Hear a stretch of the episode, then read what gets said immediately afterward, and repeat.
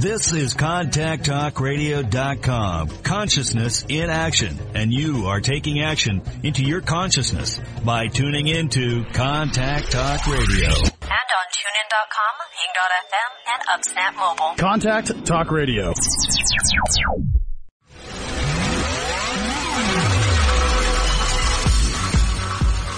Welcome to Carpe Diem with your host, Lisa McDonald.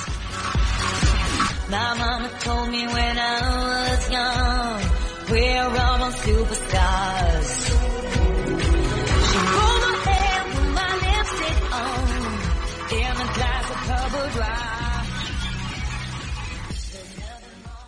Good morning, everybody. Thank you so very much for joining me, rejoining me here on this lovely Friday. My name is Lisa McDonald. I'm your host of Carpe Diem with the Contact Talk Radio Network. Listenership, 145 countries, 220 TV, radio, terrestrial satellites, and the potential for millions of iTunes downloads. I couldn't be more grateful for my particular guest today. Uh, everybody knows this gentleman, uh, and it's taken a year for this to finally come to fruition. So I certainly couldn't be more grateful and more enthusiastic to have Bob McGrath, uh, with Sesame Street for 45 years, and I'm going to give you a little bit of intro uh, about my guest, Bob, before we turn it over, as I always do with my guests, to unscripted dialogue. So, who is Okay. Bob?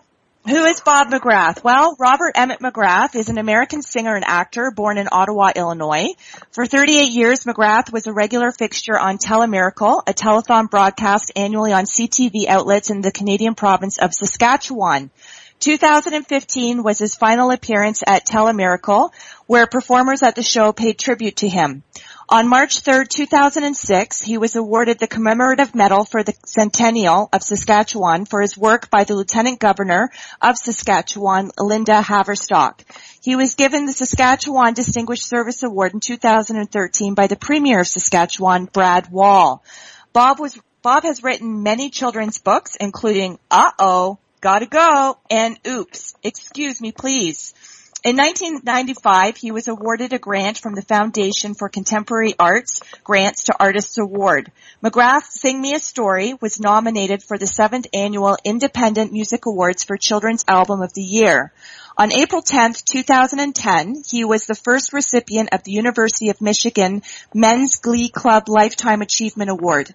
McGrath also served as Master of Ceremonies at the Glee Club's 150th anniversary celebration weekend. Bob and his wife Ann have five five children, six grandchildren, and two grandsons.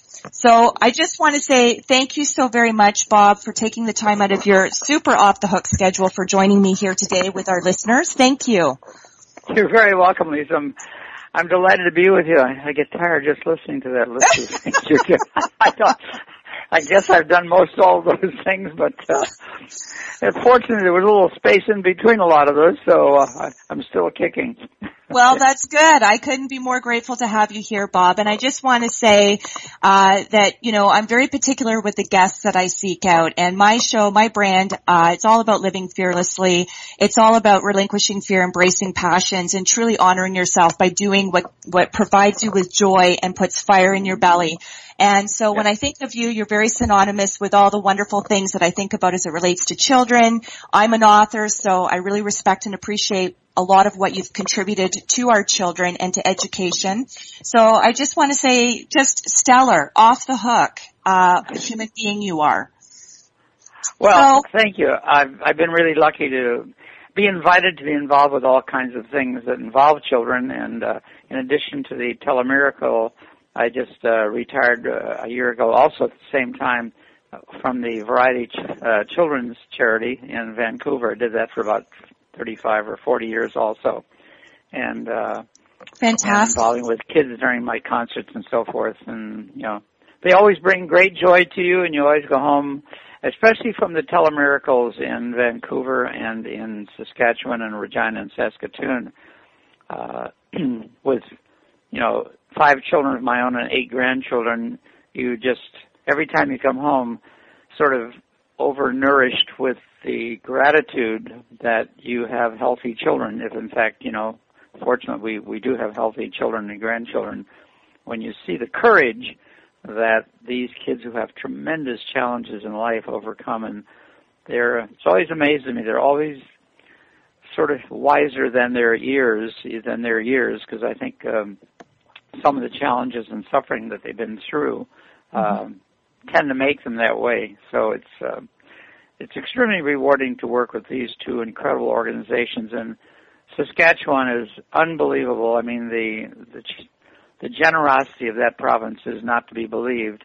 Uh, I found it very rewarding when I worked there every time. I find it very home, very comforting, and almost like home because I grew up on a farm in Illinois, as you mentioned, mm-hmm. and that sort of farm mentality, helping one another, is exactly what I found in the province of Saskatchewan.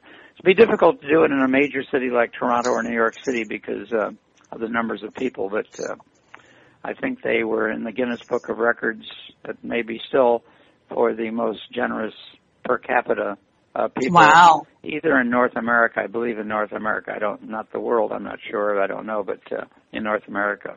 That's amazing. So, I did not know that. That's absolutely amazing. And being from uh, Canada myself, although I'm in the province of Ontario, you mm-hmm. know, it, it just warms my heart when I hear about people who are born and bred in the States making all kinds of vital contributions to people in Canada. So I want to thank you for that on behalf of all fellow Canadians. You're very welcome. And I, I think we have uh, one, well, he's not a good friend of mine. His son is fairly decent friend. We don't see each other that often, but I think you, I noticed in running through your bios, uh, you are no Walter Gretzky. Wayne yes. Dad, right? Yes, I and do. I've had the opportunity of of when when Wayne was dating a girl that used to do some of the telethons uh, in Canada, various places. Um, he came along with with her a number of times, so we got to know each other, and I had the opportunity of doing two or three of his fundraiser benefits with a lot of great hockey guys. And uh-huh. as a matter of fact, I was in Edmonton when they won the when they won the championship, the the Grey Grey Cup, right? Uh, wow. The Grey Cup, the, yeah, and so I have a photo which I've misplaced, but I'm going to hunt the house down to the bare bones one of these days because it's. A, I went to the I went to the party afterwards, and there's a picture of the they filled the the cup up with beer, and uh-huh. I have a picture of Wayne hoisting the cup up to me while I'm taking a little slug of beer from the Stanley Cup, right? Yeah, not the so that's one of my cherished photos, which I can't lay my hands on at the moment, but uh, the memory is wonderful, and we we had a chance to get to know each other on on some other fundraisers of that uh, Wayne did around in Canada, Lovely. Vancouver, and around. Yeah. Well, like you, Walter is uh, very much salt of the earth human being. I, I try to see him a couple times a month, and oh, he really? was, yeah, he was very gracious. Give, give him my best. We're not buddy buddies. We don't go bowling together, but he's been certainly all around whenever uh, Wayne was doing something that I was involved in. So I, I had a great admiration for him because he. Uh, someone told me one time if Wayne ever slipped up and didn't, I think, call or send a birthday card to any one of his siblings, uh, he he was informed about that, to put it politely, by his by Walter. So Uh-huh. they they have their eggs all in the right basket and they're lined up properly. Yeah, they're they're a very humble family, and uh, Yeah. of course, you know, like you, Walter does a lot of uh, philanthropy work, giving back, fundraising, charity work, Mhm. and truly a pillar of the community. And I'm sure, uh, and I think Wayne's the same way. Absolutely, absolutely. So yeah, and he graciously wrote the forward for my first children's book. So again, couldn't be more Yeah. grateful. But uh, so what I'd like to know from you, Bob, you know, uh, kind of linking it back to my brand of living fearlessly. You know, what what are your tips for living a life of fearlessness? You know, how would you impress upon people of all ages, of all demographics, of all strife, plights, missions in life? You know, what would you say specifically about living a life fearlessly? Well, uh, I've never been asked that before, and I don't think of myself living fearlessly. I think I I live a life. I I don't live a life. My life happens around me. Okay. I'm kind of serious about that because you can only plan so much, and my I've just had a series of happenstances that has sort of placed you know, my right foot in front of my left and back and forth as it goes through the years. And I, I guess I can jump back a little bit uh, by saying I would never be in this business had it not been for my mother.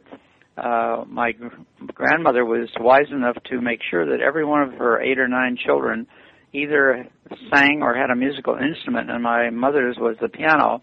And when when uh, my grandmother passed away, we inherited her huge upright piano for our parlor on the farm.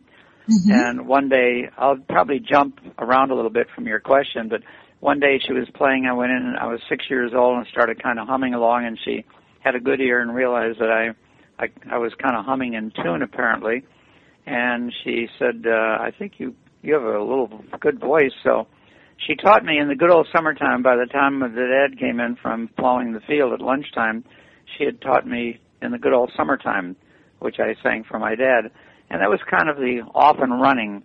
So you know, had we not inherited that piano, and I kind of that was a, a major opportunity. hmm And I don't know if you want to hear a couple more because I'd love to. well, that that led my mom was reluctant to be a farmer's wife temporarily until her mother said, "You're a farmer's wife. You live on the farm." She thought he might commute from the city, and so uh, she was a gracious farmer's wife and helped out a great deal and so forth. But when I started singing, she found every little cat and dog fight within 50 miles for me to sing at, from funerals to weddings to parties and you know everything possible. And uh, I I did it. I started performing a lot, and then when she heard on the radio that there were a couple of amateur hours up in Chicago, the Reuben Stars of Tomorrow and Morris B. She immediately wrote to them. I went up and auditioned and was accepted and performed on those and won first prize and then a lot of other prizes along with that. And that sort of led me all through know, grade and high school, just performing everywhere. And then I was all signed up. I'll just tell you how this might be a little clue to how important helping people along the way might be. hmm I was signed up to be good to go to the University of Illinois, like my older brother, who was 10 years old, and he was part of my hero, uh, having served during the war as a, a gunner instructor in a B-17 bomber. And that really, you know, as a nine-year-old uh, with a 20-year-old bro- old, older brother, a 20-year-old, 10-year-old brother who is uh, 20-something, uh, I I I got a scholarship from this little music club in Ottawa, a one week scholarship uh, to an old to the old J. Ogden Armour Estate meat packing company for one week. And all the faculty were from the Northwestern University, which is a top music school, and, and various uh, conservatories in Chicago. And we did sort of semi-classic kind of pieces. And at the end of the week, and I I did a lot of you know solo pieces like a lot of other people. This was for another one other little girl and myself for one week. And at the end of the week, they said, "What are your plans?" I said, "Well, I'm all signed up to go be an engineer down at the University of Illinois." Hmm. They said, "Have you ever thought of going into music?" And I said, "Well, not really." I said, "Can you make a living?" She, they said, "Well, sometimes." So, in any event, I said, "What do you suggest?" And they said, "Well, there's good schools: uh, Northwestern, University of Indiana, Michigan, University of Michigan," and that sort of caught my ear because my very best friend from third grade, all through grade high school, uh, was going to Michigan, and his uncle and father were both grads of the University of Michigan. So I said, "Well, that sounds that's easy." So I, I did a right 180 degree turn from being an engineer to going to music school, and uh, I was turned down because I was applying like you know three or four weeks before classes started, and I got turned down. But fortunately, his uncle and father were fraternity brothers of a guy that was the dean of admissions, so they made a call and little networking helped, and I got in, and spent you know four wonderful years there.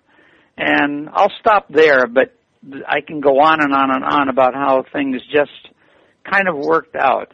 And one time when I was getting a master's at Manhattan School of Music, I was studying privately with Sergius Kagen, who is a professor at Juilliard School of Music, one of the top music schools in the country. Mm-hmm. And I got I got chosen for the Mitch Miller show, sing Mitch Miller, and I came in. He had a very thick Viennese. He was from Vienna, and of course the musicians are incredible there. And I came in and I was all enthused. I said, "Boy, am I lucky!" And he said, "Why?" And I said, "I just got chosen to be part of the Sing Along with Mitch, a, a weekly television show." Wow. And he said in his very st- strong, thick Viennese accent, he said, luck has very little to do with it. I said, really? He said, yes. He said, because if you weren't prepared, hmm there'd be 15 other people waiting at the door to go in and audition for that. And I thought about that a lot of times and I said, well, that's partly right because I've I've been preparing really and doing what I'm just still doing now since I was six years old. And I studied all through grade and high school, piano and voice, and then that did my undergrad at Michigan and masters at Manhattan School of Music and so forth. So there was a lot of hard work and a lot of people ask me, how do I succeed in this business, which is and can be very, very challenging and mm-hmm. and discouraging if you don't make what you want. But the only thing I tell them is that, you know, be as absolutely prepared as you can. This doesn't matter whether you're in music or whatever you're doing, uh, because there's going to be a lot of guys waiting in line for that same job. And I've found that to, you know, kind of get me all kinds of things that I probably never would have gotten or had anticipated getting if you hadn't put the work in ahead of time. But there's a little bit of luck, you know, all along the way. So um, Well, I, Bob, I certainly that's kind of my story. and I love your story. It's a, it's a very Well- young story. And, and what I'd like to say too, you hit upon something that often comes up as a, a general theme with whomever my guest is on radio. It doesn't matter if they're a professional musician, if they're a thought leader, if they're an author. Uh, you know, we talk quite often about, you know, people and even listeners, anybody who's tuning in, people become familiar with the household name and, you know, when people pop and they cross mm-hmm. over to the next level. But there's sometimes that, that misunderstanding or, um, you know, the, the conception that these things just happen. You know, people don't mm-hmm. see all the effort. They don't see, as you talked about, discouragement and all the things that sometimes go awry that don't mm-hmm. necessarily come out, you know. Um, Right. So, so what do you say to people? Like, how do you, I mean, I'm sure you've encountered that throughout your whole life and your whole career. People just make the assumption everything's aligned and fallen into place for you.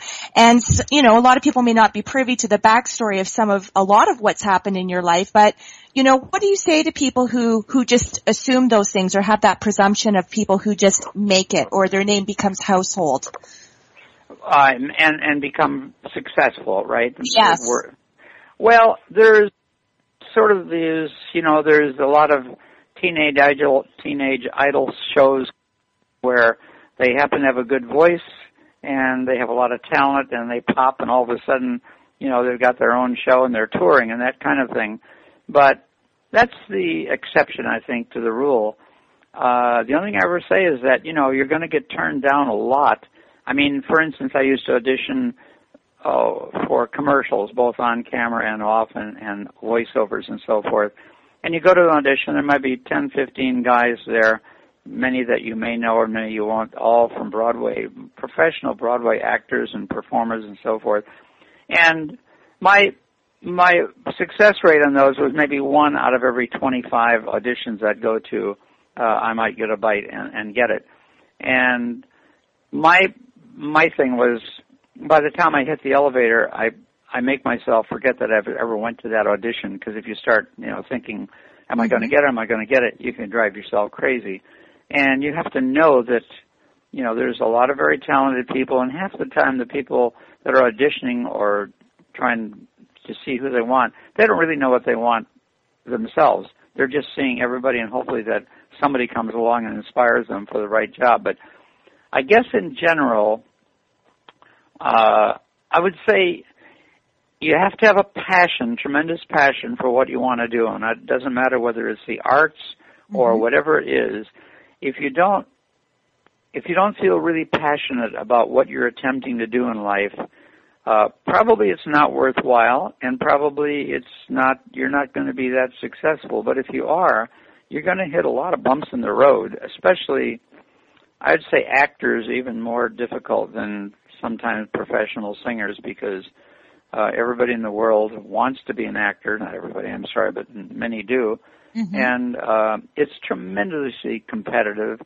I mean, you think of musicians who want to that go to all these music schools, and they all want to play first chair in the you know the Toronto Symphony or the New York Philharmonic, and it just ain't going to happen.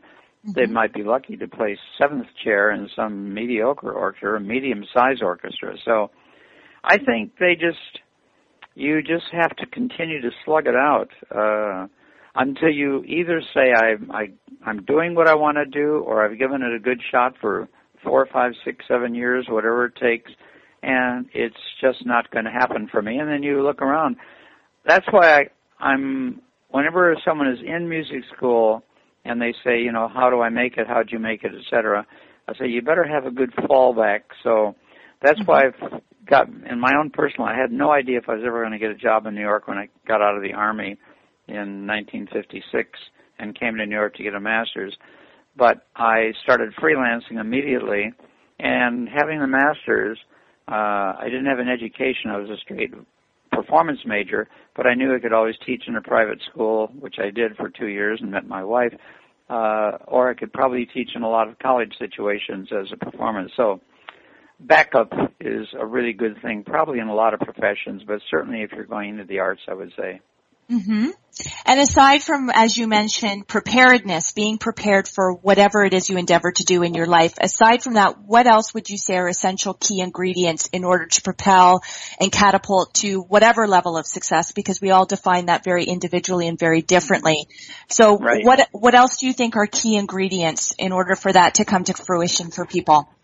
Well, in the at least in my profession, I think because the there's a long lineup waiting to do what you do uh, I always attempted, and I do say to people, try and give, you know, another 30 or 40 or 50 percent, pick a number, more give to the job than what you're expected to do. Mm-hmm. And if you're prepared to go that extra way, show up early, stay a little later, uh, get as much information for the job that you're attempting to, and I think it was uh, who was it uh, that that played.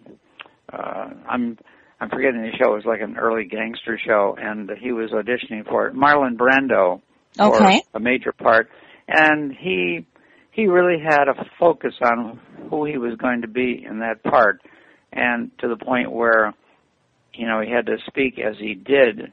I can't. The name is it's a major major movie that the name escapes me, but he stuffed his cheeks with cotton, so he had that kind of a over over heavy weight, and he put on he put on weight and he got the dialect all down. So he really had it nailed before he went in there. That was mm-hmm. incredible preparedness. So whatever it is, uh, in my case, I had four years of sight singing, but I found out when I got to New York and started auditioning for, uh, especially for commercials and jingles, there was a lot of jazz rhythms involved, and I'd never really sung jazz. I'd sung almost every other kind of music, and I I lost lots and lots of auditions for especially uh, jingles, which can be very well paying. And mm-hmm. I finally found a guy that could help me. You know, he I was in a quartet with him, and he was a jazz sax player and a singer, and I made sure that I worked with him as much as I could to learn that skill as well. So, uh, Lovely. you know, well, let me everybody ask... has their own little path to follow, and it's almost impossible because this is the second point to follow. Many times I've told some, I used to tell some of my friends uh, when I first came to New York and was auditioning for everything possible, uh, and I'd say I'm going to be auditioning for such and such, and they say, "Oh, forget it. He's impossible. He's not a nice person, or she's not a nice person." And I said, "Well, you know, I'll be the judge of that." And Good. nine times, almost out of nine, I would go, I would audition, have no problem with the person, get the job, and work, you know, and be delighted. So uh, I think you know going into in a place with a smile and with mm-hmm. a tremendous sense of cooperation, no matter what it is, and never going in with a negative attitude towards anything uh, is tremendously helpful. I remember recording in Toronto. I did several CDs with top studio musicians in Toronto. The first four or five albums I did, and uh, I remember talking to a couple of studio uh, owners at high-end recording studios in Toronto, and I said talking about people getting jobs, and he said sometimes I'll get a couple of guys coming in, and he said, and one may be more qualified. No, no, I know that he's more qualified than another, but he said his attitude was so good, uh, so positive, and he was here on time. He worked later. and he said, I would pick, I would pick a, a, a an employee over over that anytime over someone who is more qualified if you knew that they were going to really give it all they've got and then more if they Bingo. got the job. So, yeah, Yep, yeah. bingo. So, yeah. So, I'm sure you've witnessed that or had a lot of people tell you that. It's not a unique story, I'm sure. Well, you know, it's interesting because, you know, I think, I think everybody understands that to be true and to be essential, but it's not everybody who actually verbalizes that. So I very much appreciate the fact that you incorporated that into your answer because it is mm-hmm. key. It is pivotal. You know, you can get mm-hmm. two people, one as you know, it doesn't matter what it is, whether you're talking sports, music, anything. Right. And you can Yep. have people who have equally matched skill sets. Um, Mhm. You know, they could have equally matched stats, uh, but attitude always shines through and separates the two people. Always. Yep. And um you know, the more the more positive you are with people, I think that's something that builds in your life. I was fortunate to grow up in the Midwest, which I found very similar to being, as I mentioned, around Saskatchewan and farm country. And people in the Midwest of this country are are very very polite. Uh, you don't, and sometimes almost almost too polite because you're never quite sure where they stand on an issue or a question because they will agree with you and they'd be very polite. But you know, then you hit New York and you don't have to worry about that sort of thing sometimes. Very I'm sure true. it's probably true in many places of metropolitan areas like Toronto as well. Uh, they they s- tell it like it is, but certainly in New York, it it's not necessarily a rude thing. It's just an honest approach towards uh, communication with people. They'll Absolutely. if you ask them a question, you get a straight answer. Nine times out of nine, almost or ten, certainly, which is kind of refreshing.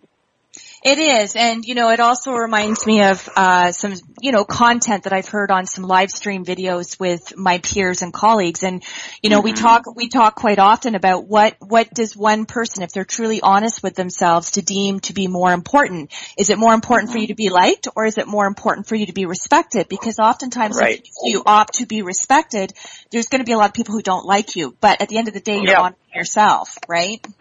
I think that's absolutely true. I, I a lot of people, and I guess that's what you're talking about, really work very, very hard to to be liked, no matter no matter what question or how they're dealing with someone, and you can spin a lot of wheels attempting or working hard to be liked, which uh, is a nice thing for a while, but it it doesn't doesn't really help your self esteem down the road because Absolutely. there's going to be a lot of people that are not going to like you or not agree with you. So better to get honest with yourself, I think, earlier on than when you're 95 or something, right?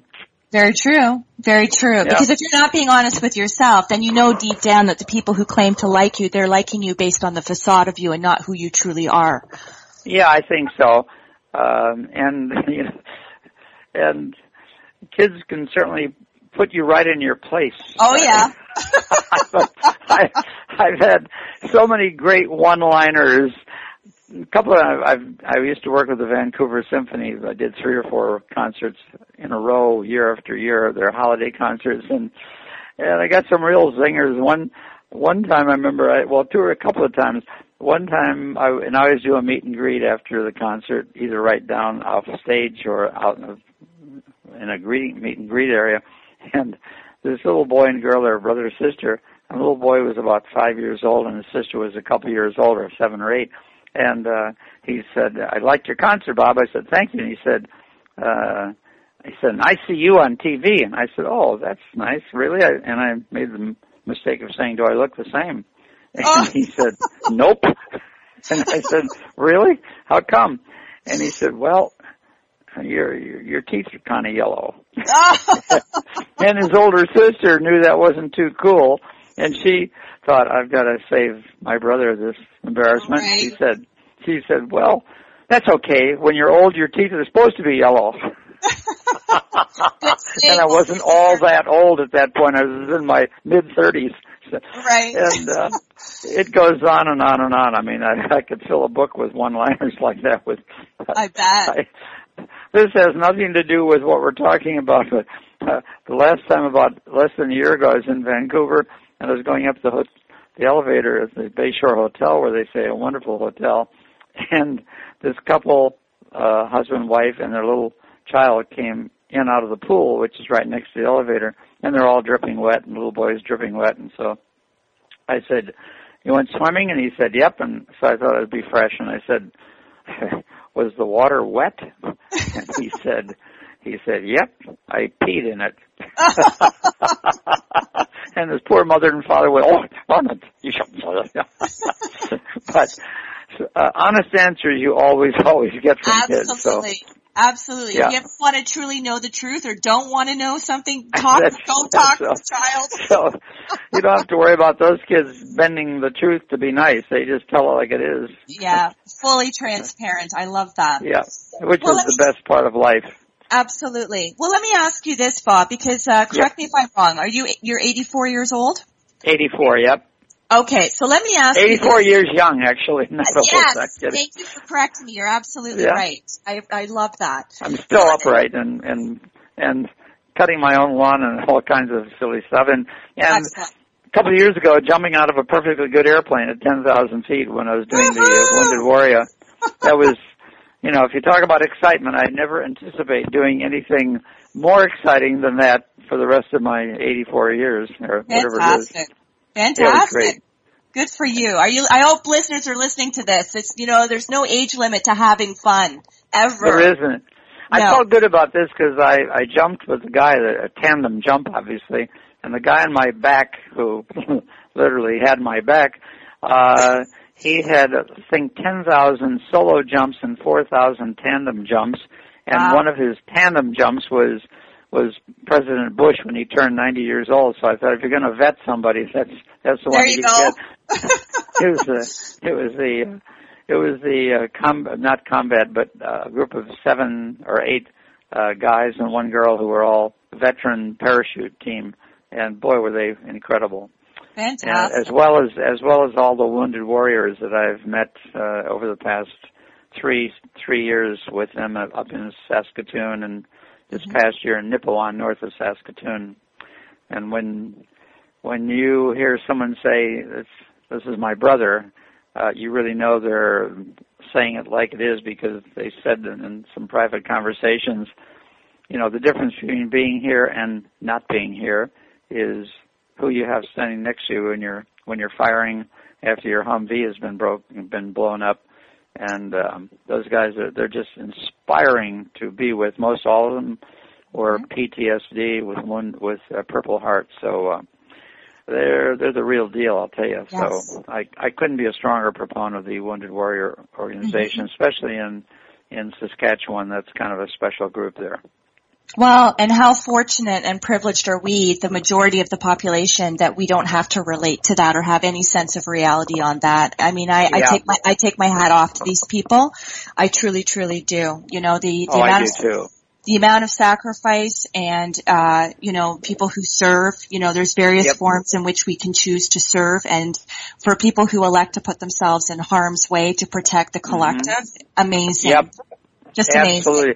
I just finished a wonderful book that was recommended not by a Wounded Warrior but somebody else uh, called Unbroken, which uh, I think has been a movie. I didn't know was out yet, but uh, I won't say any more about it. But it's uh, the same written by the same uh, female author as wrote uh, Seabiscuit, which was a big hit. Yes. incredible Yes. horse. Anyway, it's a great. It's a but it's a fantastic read and tremendously inspiring about how uh, people can actually survive under the harshest conditions. Uh, this was World War II, getting Mhm. shot down over uh, near Japan. So I won't say any more about that. okay well these Great are book. all on my list of things to read and to see one day when i have time Yeah, that's my problem right now. yes I'm kind of attempting to slow down, but it's just not working out very well at this point. right well and that's a good thing along. right because you're It living is a terrific thing, yes. Yes, you're living, you're doing, you're being, you're experiencing, right? So, Yep. um, well, let me ask you then, as an 84 young year old man, right? I- yes, that was a bit of a mouthful, but uh, I'm yes. correct myself. So, as somebody who has, you know, seen so much uh, change and transition in our in our world when it comes to education, when it comes to the internet, when it comes to television. You know, Mhm. What are your thoughts? What are your insights with regards to, you know, the dawn of internet versus children's television programming? Do you Mhm. think one is, do you think one is more influential than the other? Do you think both have their own place and equal merit or what, what's your view on that? Well, my view is also I, I, I'm fortunate. One of my five children, they all have their own specialties, uh, and they're all fantastic at what they do. One of my daughters has been a producer for the PBS NewsHour for nine years. Amazing. And they, yeah, and uh, these are short, ten-minute uh, pieces that they produce two or a couple of, a couple of months typically, and they, for the past, uh, I think, 27, 28 years, have focused only on education. So, I've had a chance to watch a lot of her pieces and some others that other people have done, and one of them was precisely on that question: the difference between uh, computer teaching in classrooms and live teachers, and they did a wonderful special on it, and their their def, their decision on the whole thing when it was all said and done is that probably the best of all worlds is a combination as one of the choices you mentioned for the reason that uh, there are going to be great variations of of expertise in any classroom probably you might have someone who is an English language learner coming from another country, so that that's going to be a stumbling block when you walk through the classroom door. Uh, there's going to be people who are incredibly bright and get it on the first time around, and are going to be bored for the next, you know, two weeks hearing it taught, so that the one with the most difficulty can get it. Mm-hmm. So they feel that they kind of concluded that the best of all worlds is is a combination of both of those, and I think they're probably right. Mm-hmm. It's a little disconcerting to see kids, not only children at four and five years old. I mean, it's maddening. They're so facile on every piece of electronic equipment you can throw at them. You know, Yes. their thumbs their thumbs can type faster on a little pad than I can type, even as a learned typist in high school and typist school and basic training army. You're not But- alone there, Bob. You're not alone. Huh? no, no, right. So You're alone. I, I use that little microphone and I talk very slowly and hope that the little thing inside is understanding what I'm talking about. but oftentimes you have to punch back and you you come up with some funny little things if you don't speak very clearly and very slowly with mm-hmm. Siri and all of those lovely people. But Yes. uh, I think that um, let's see, where was I going? That uh, the only thing that bothers me a little bit is is older kids. Not that they're well qualified and all of that stuff, because they're going to need it in in their life, well, no question about it. And um, but to see two or three of them sitting around at a table, all looking down at their handheld device and not talking and communicating, I find somewhat disturbing. One day we were out with, I guess, three of our older granddaughters, a couple of them out of college and one, and two of the other three or four of them were had their heads down looking at their handheld, you know, their device. And my wife said, "Are you are you talking to someone?" And she said, "Yep." And said, "Who?" And it turned out to be her cousin across the table. Get out. They were commun- yeah, get out. How about that? And I said, come on. So if I'm out with them and we're having dinner, I simply don't allow it. I say, put it in your pocket, put it away. I'm not going to watch the top of your head. But um, it's it's a whole brave new world, and you have to be flexible enough to go with it. But I, um, Who wrote that? Aldous Huxley? I'm sorry. I think Aldous Huxley wrote Brave New World, didn't he? I believe he did. Yes, yes, I think so. I'm I'm not sure I read it, but that's good remembering. Yeah, on your part. Yeah. So uh, it's it's. I think you have to be aware of everything that's happening and go with the flow, and and be willing to accept that and try and pick up whatever you can. I mean, I'm fairly handy with computers and all that kind of thing, but there's so many. It just keeps getting more and more complex every every five minutes Mm-hmm. and I rely on my two daughters and a couple of my sons who are really good at it. My my one of my daughters helps me with my with my website and my social media because I simply don't have time to deal with a couple of thousand people that you know try and stay in touch. like the Lisa McDonald's of the world. So, but I, I, I, I would, I would, as a little teeny plug, I would love people to check out my website, bobmcgrath.com, because we put a lot of work putting it together and trying to make it as fun as possible with some good visuals.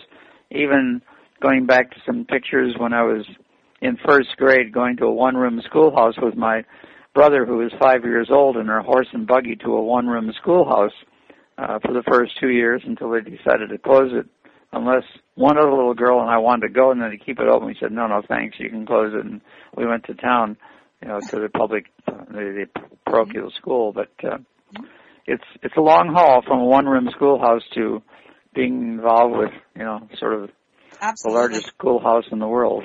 I've been hanging out for, for 45 years. Oh, I, I don't doubt there's been a lot of culture shock in your world. yep.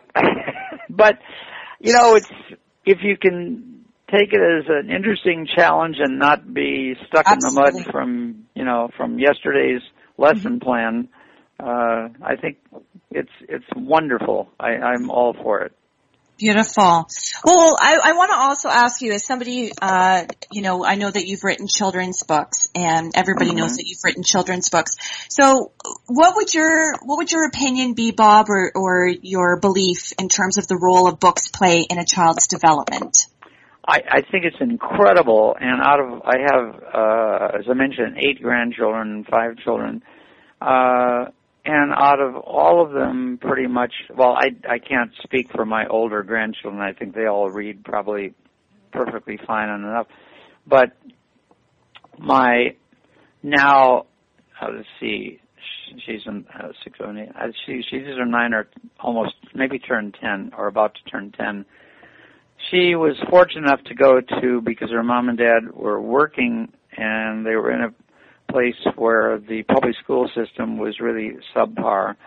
And so they had her in a very good i think pre-k kindergarten first and second grade. Uh one the first and second was a private school and it really stretched their budget because they weren't making that much money at all but they were both uh in the kind of the education and her husband's a teacher so they felt they had to do that, and it was an incredible start for her. And I think she's got good brain cells going anyway. But at 10 now, she reads nonstop. She just went to a one week camp all about, and she loves poetry and reads and writes poetry. She even has a couple of her little poems published in a, a local, not a local, but a, you know, uh, appropriate age range uh, magazine one time, and this week that she just went to last week or so was they had published poets and published writers, and it was just a tremendously exciting thing for her. So, Beautiful. and she's got a mind that just makes you want to dance with joy when you you can Mm. carry on an absolute adult conversation. She loved hearing stories read to her, which I think is something that I hope every parent does hmm because she had them in her pre-K, K, and kindergarten and first, second grade, and she would pick up phrases without anyone knowing that she would place just at the right time. One time, my daughter was down shooting a show in Washington. Her husband was home taking care of her, and she woke up around six o'clock on a Saturday morning, came in, tapped him on the nose, and said, uh, "Can I watch? Can we go down and watch television?" And he woke up out of a grog and said, "Oh, Kara, it's Saturday. I just want to get a little more sleep. Can, can I sleep another five minutes?" she looked at him with a big smile and said, "Well, what's five minutes in the grand scheme of things?" Oh. so he said, "Okay." Got up and went down and watched her favorite show on on PBS, I think. so, but well, I think that would you wake know- anybody up. That's quite profound. Oh, it it really is, and uh, and I had a, another granddaughter that wasn't the same one. She was about five, and I had my music room in the basement with all my music, and I was working down there putting a symphony show together. And she had a little desk with drawing stick figures, and she came over with half a dozen drawn of the Muppets, and I said wow, those are great. You're a pretty good artist. And she said, well, not as good as Monet, but beautiful in a different sort of way. And I said, well, that's true. You're not as good as Monet, but I really like them a lot. P.S. Her older sister, five years older, did have the video of Monet's garden. So she was exposed to the name Monet Wow. and some of his paintings.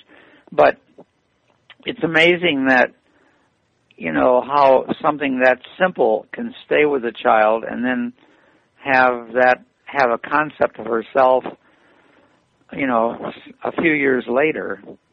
Uh anyway i just hope that there's two things i hope parents do. A word to parents i hope they read as much as they possibly can and encourage reading to their children because there's nothing like the written word. And the other thing i hope they encourage is to be involved in music. There's a great organization called NAMM. It stands for the National Association of Music Manufacturers, and it's in California. It's a U.S.-based uh, organization, but they can look it up on online. NAMM, N-A-M-M, and there's great uh, tributes and stories from uh, kids in high school what music meant to them in their lives, and they have done all the research necessary for the last 20 years to know that kids that are involved in music uh, are smarter in school with all the left right brain things going on.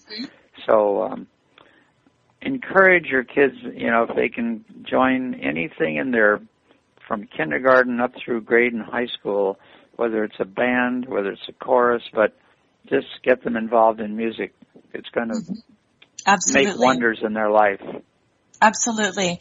Well, let me just quickly ask you, when you talk about Yep. the written word, you know, what are your thoughts on the discontinuation of, of teaching children how to write cursive?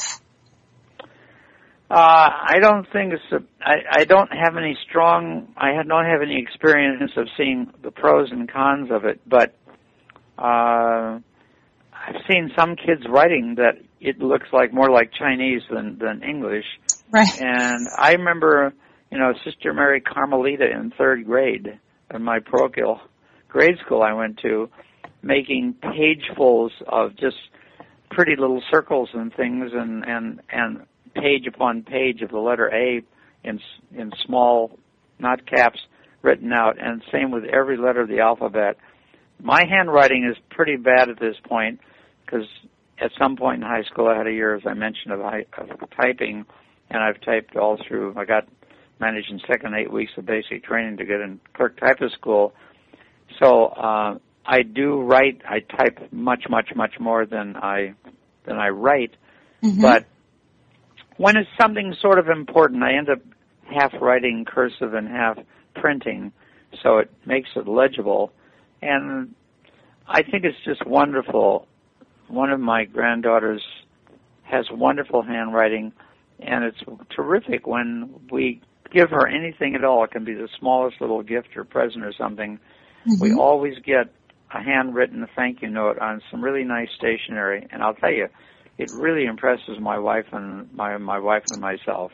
I to bet. something written out, and just the thought of thanking somebody. Absolutely.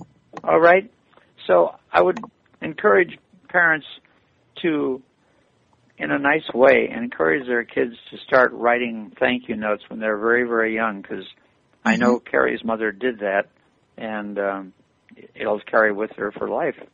Lovely. Well, Bob, unfortunately, we're at the bottom of the hour. This always goes way too Oh. fast for my liking. Um, yeah, I, I, I talk. I never know when to stop talking. no, no, it's, this it's has the been. it's the curse of the Irish.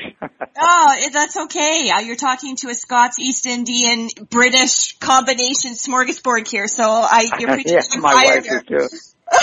But, we uh, spent our honeymoon. We spent our honeymoon in Ireland, and that's another whole two-hour discussion Right. with you. So. Well, you know, that was a good segue because, uh, you know, I talked to Kat behind the scenes and we're definitely going to be bringing you back at a later date. We're going to do like kind of a part one, part two series of interviews. Oh, that'd you, be great. okay? I'd love to do that. So I just want to say thank you so very much for the gift of your time and, uh, you know, well worth the year's wait to get you here on my show Well, with I'm listeners. sorry. Really, I was not playing hard to get it. No. Just got busy for a while there. Listen, please don't apologize. I'm immensely We must grateful have our canceled five times on you. That's okay. But listen, we Well, thank you for thinking of me. I appreciate it immensely. And uh, Absolutely. And we're going to have you back again, but I just want to thank my listeners once again for tuning into my show, Carpe Diem. I'm your host, Lisa McDonald with the Contact Talk Radio Network. I go live every Friday at 8 a.m. Pacific. If you have any show topic ideas or would perhaps appear, wish to appear as a guest on my show, kindly reach out to me either through my website, lisamcdonaldauthor.com. McDonald is spelled M-C-D-O-N-A-L-D, or alternatively, you can reach me at lisamcdonald13 at gmail.com. So I want to wish everybody a fantastic, lovely weekend. Bob, love to you and the family. We'll be having you back here shortly. And love to the Thank listeners. Okay, thanks so much, Bob. All my love to you and you take care, okay? okay, you too. Thanks again. Okay. Bye Bye, bye. listeners. Thanks so much. Bye-bye. Okay, bye, listeners. You've been listening to Carpe Diem with your host, Lisa McDonald. For more information, please go to Lisa's website at lisamcdonaldauthor.com.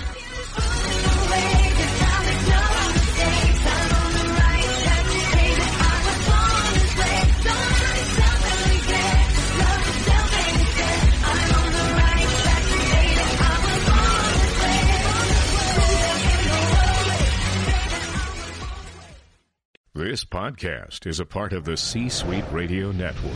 For more top business podcasts, visit c-suiteradio.com.